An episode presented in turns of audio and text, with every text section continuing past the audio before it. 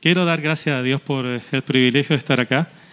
Eh, bueno, con temor y temblor. Así que voy a orar por esta palabra que el Señor tiene para ustedes, que el Señor ha dado, digamos, al pastor, ya para que la predique yo para ustedes. Gracias, Padre Celestial, por todo lo que usted hace por nosotros. Gracias, Padre Celestial, por el cariño, Señor, que usted tiene a veces no alcanzamos a dimensionar, Señor, su ser, su perfección, su amor, que día a día lo único que busca es corregir nuestras vidas, Señor, y hacernos tanto bien.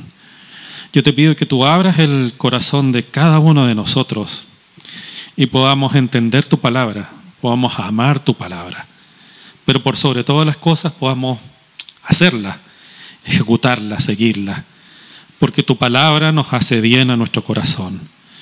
Gracias por tanto bien, por todo lo que hoy día se ha dado de testimonio, se ha dado de agradecimiento, Padre Celestial, para la honra y gloria tuya, porque tú eres quien, quien nos sustenta, Señor. ¿Quién tiene un Dios amoroso, un Dios grande, como el que nosotros tenemos? Bendice esta palabra en el nombre de Cristo Jesús, oramos. Amén. Bueno, y hoy día eh, voy a hablar de las primicias. Las primicias desde el principio o al fin, o en el fondo desde el origen ya hasta el fin de nuestras historias. ¿Cierto? Y quiero leer en Génesis 4, 4 y dice así. Y Abel trajo, y Abel trajo también de los primogénitos de sus ovejas, de lo más gordo de ellas, y miró Jehová con agrado a Abel y a su ofrenda, pero no miró con agrado a Caín y a la ofrenda suya. Que yo, Dios añada bendición a esta palabra. Voy a tener que predicar de lejos porque estoy quedando ciego, digamos, de, no sé, esto que uno no puede ver de cerca, pero ya vienen mis lentes ya. Por mientras me voy a ayudar con estos chinitos que tengo acá. Ya, las primicias.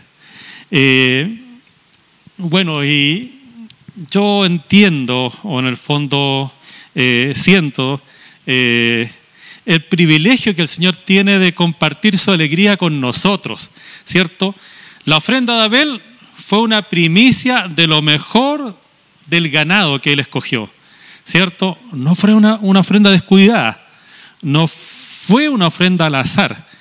Y yo quiero entender, o, yo en el fondo pienso, o, me sitúo más o menos eh, en, el, en, pensamiento de Abel, cómo él, él trataba de agradar al Señor. ¿Cierto? Y no es algo así que fue del momento, no es algo que voy a dar gracias al Señor, ah, voy a ver cuál, cuál agarro, no. Fue una ofrenda preparada, una ofrenda con amor, una ofrenda cuidada, ¿cierto? Y las primicias se expresan de dos maneras, ¿ya? Y nos hablan un poco, digamos, del origen, de, de lo primero de la actividad del ser humano, de lo primero que nosotros damos eh, en amor, digamos, al Señor. La primera de ellas es eh, los primeros frutos de todo esfuerzo de la actividad del ser humano, ¿cierto? Y lo segundo, una ofrenda especial con mucho cuidado, escogida para ser presentada a nuestro Señor. ¿Ya? Y como decía, eh, Adán y Eva conocieron al Señor, hablaron con el Señor, ¿cierto? Tuvieron comunión con el Señor. Los hijos no. Pero ellos en el fondo de eh, su corazón brotó esa alegría y brotó, digamos, la necesidad de comunicarse con nuestro Dios, porque está en nuestro interior, está en nuestro corazón. Y bueno, digamos, la palabra dice ahí, ¿ya? Que ellos en el fondo ofrendaron al Señor. Y Abel hizo lo segundo de lo que acabo de decir. Ofreció lo mejor que tenía en el momento. Y yo pienso, digamos, que él cuidó esa ofrenda, cuidó ese ganado, lo alimentó, eh, tuvo un cuidado especial y después eligió lo más bello de lo que había hecho, de su actividad, de su esfuerzo, ya, y se lo ofreció al Señor. ¿Y saben qué? El Señor se alegró. ¿Cierto? ¿Quién nos alegra cuando le ofrecemos lo mejor de nuestro esfuerzo? Yo me acuerdo cuando era chico y hasta el día de hoy todavía. Ya, eh, fui criado en una cultura donde mi mamá expresa su amor cocinando, ¿cierto? Once hermanos. Y cuando llegábamos a la mesa, ya la mamá nos iba a servir.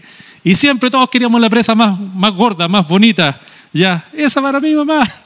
Ya mi mamá me iba a servir así y uno estaba mirando la presa más gorda, la presa más bonita, ¿ya? y si le tocaba a uno, es que se sentía alegre, ¿cierto?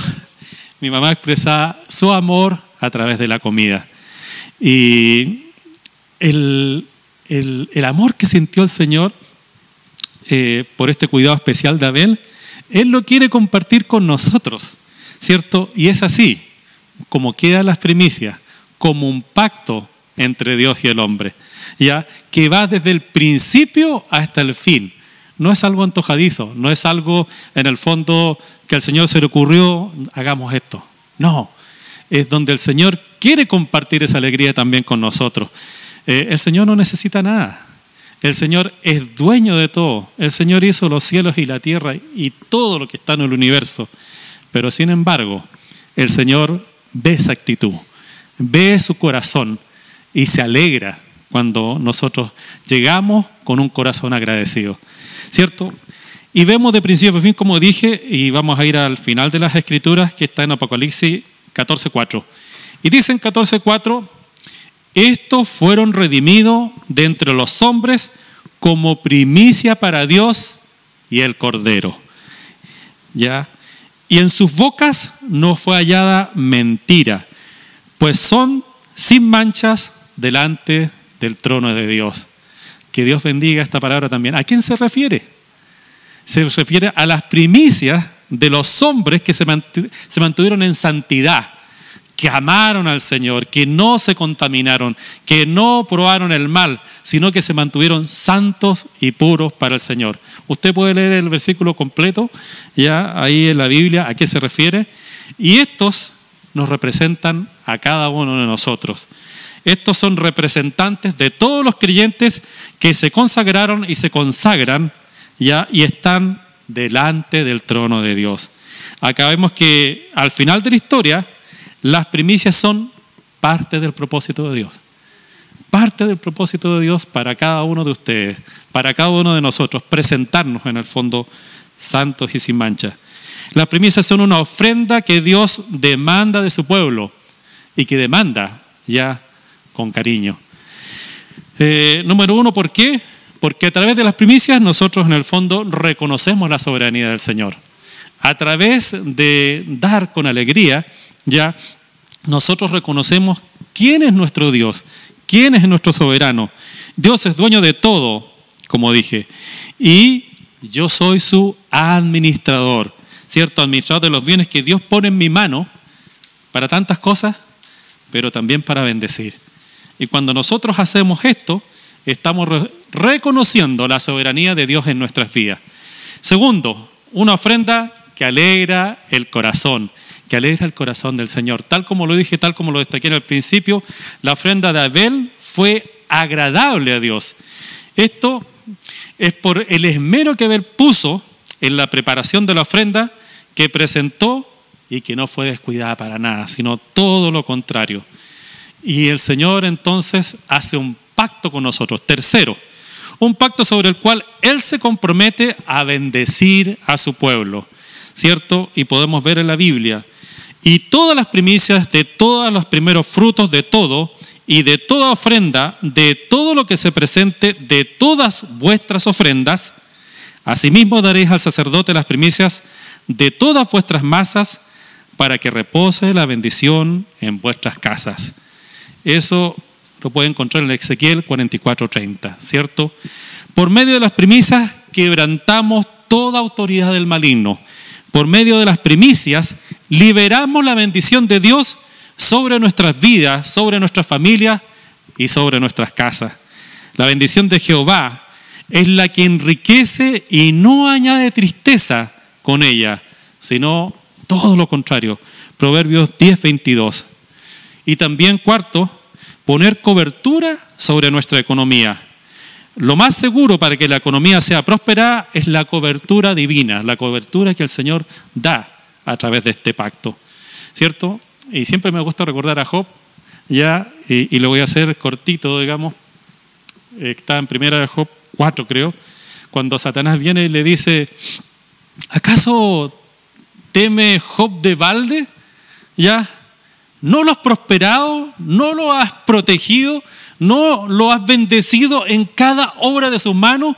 Que tiene en el fondo muchos bienes, muchos animales. Yo siempre me acuerdo de eso. Y puedo nombrar a Abraham, a Moisés y a muchos más. A Job cuando el Señor, perdón, a Jacob cuando el Señor los prosperaba, digamos, cuidando los animales. Ahí usted puede ver la protección del Señor en nuestras vidas. Una protección real, verdadera, y la autoridad de nuestro Dios sobre Satanás, ¿cierto? Para proteger su vida, para cuidarla, para bendecirla. Qué privilegio, digamos, qué privilegio tenemos eh, de tener un Dios como el Dios que tenemos. Y quinto y lo último, honramos al Señor cuando traemos nuestras primicias. Y dice así la palabra del Señor, honra al Señor con tus riquezas y con los primeros frutos de tus cosechas. Así tus graneros se llenarán a reventar y tus bodegas rebosarán de vino nuevo. Amén. ¿Quién dice amén a eso? Amén. Que Dios bendiga esta palabra. ¿Cierto? Y eh, el pasaje final está en Deuteronomio 8, del 1 al 18. Léalo, no lo voy a leer, es largo, pero eh, de mucha bendición, porque podemos ver el carácter de nuestro Dios, cómo el Señor quiere bendecirnos, cómo quiere introducirnos a la tierra prometida, cómo quiere que usted le vaya bien en la vida. El Señor quiere que le vaya bien este 2021. Y no quiere solamente prosperarnos en el ámbito eh, material, sino en todo, pero primero en lo espiritual. Primero el Señor quiere que usted entienda este principio y quiere que en el fondo seamos obedientes, ¿cierto? Eh, y debemos poner por obra todo mandamiento para vivir, multiplicarnos y para poseer la tierra prometida que Dios tiene para nosotros. ¿Ya? Así como la tuvo para eh, el pueblo antiguo, la tierra prometida, hoy la tiene para usted. Acá, acá en los Andes, en lo que usted está haciendo, Dios lo quiere prosperar. Y te acordarás de las aflicciones que te dieron, ya, para probar tu corazón, lo que había en él, y eh, se iban guardando, perdón, y se iban a guardar y a obedecer sus mandamientos. Lo que quiero decir es que, estoy tratando de resumir un poco acá, que ustedes se van a acordar del camino, que ustedes se van a acordar de las aflicciones que han pasado, así tal cual como el Señor lo ha dicho y tal como ustedes hoy día lo, lo han en el fondo testificado. ¿ya? Y las van a guardar en su corazón, pero para acordarse de que Dios les quería y les va a hacer bien, ¿cierto? Si ustedes obedecen sus mandamientos. Y te acordarás como Dios te sustentó y te hizo saber que no solo de pan vivirá el hombre, mas de todo lo que sale de la boca de Jehová. Reconocerán que Dios fue bueno al eh, reprenderte para corregir tu camino, ya, para hacerte bien, ¿cierto? Yo puedo ver muchos pasajes de mi vida hacia atrás, ¿cierto? Y eh, en estos largos últimos años puedo ver cómo Dios nos ha reprendido pero qué maravilla y qué gozo, digamos, al entender que Dios nos corrige. Y aquí dice en este pasaje, tal cual como ustedes reprenden a sus hijos, Él los va a reprender para hacerle bien al final. Mientras otros ya, mientras mira atrás y observan su camino, ya de la bendición que Dios le trajo al venir por ellos. No des tu corazón a aquello, al orgullo, perdón, pensando que todo lo que estuviste es por tu esfuerzo, ¿ya? Y por tus habilidades, sino acuérdate de Jehová tu Dios, porque Él te da el poder para hacer las riquezas, a fin de confirmar su pacto que juró a tus padres como en este día. ¿Cierto? Hoy estamos acá y estamos acá para confirmar el pacto que Él hizo con nosotros, no que nosotros hicimos con Él. Y para confirmar todo lo que Él ha hecho para bien para nosotros, ¿cierto? Lo que no consideramos para bien, pero que Dios sacó para sacar las cosas que no correspondían ¿ya? y enderezar nuestros caminos y hacernos tanto bien. Así que eh, Hoy confirmamos el pacto con Dios. Y dice el Levítico 23.9, eh, habla de levantar una gavilla. ¿ya? ¿Y por qué habla de levantar una gavilla? Porque el trigo es siempre símbolo de prosperidad. Y Dios quiere bendecirte. Dios es un Padre bueno. Dios es un Padre que anhela lo mejor para ti.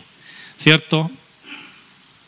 Si has pasado momentos difíciles, es porque Dios quiere que los pases. Si has pasado momentos complicados, es porque Dios te quiere enseñar. Ya, Él no deja a nadie sin corrección. Y ustedes pueden ver cómo Dios nos moldea, nos levanta y nos saca adelante. Yo quiero dar gracias a Dios por esta palabra. Ya no pensé estar acá, pero doy gloria a Dios por todo lo que Él nos ha enseñado. Y quiero que usted coloque sus esperanzas en Dios. No en un momento difícil, no en un año complicado, sino en la obra perfecta de Dios, en la obra perfecta que Dios hace en cada uno de nosotros. Que Dios bendiga esta palabra. Amén. Vamos a pedirle al pastor que pase acá para darnos la bendición final.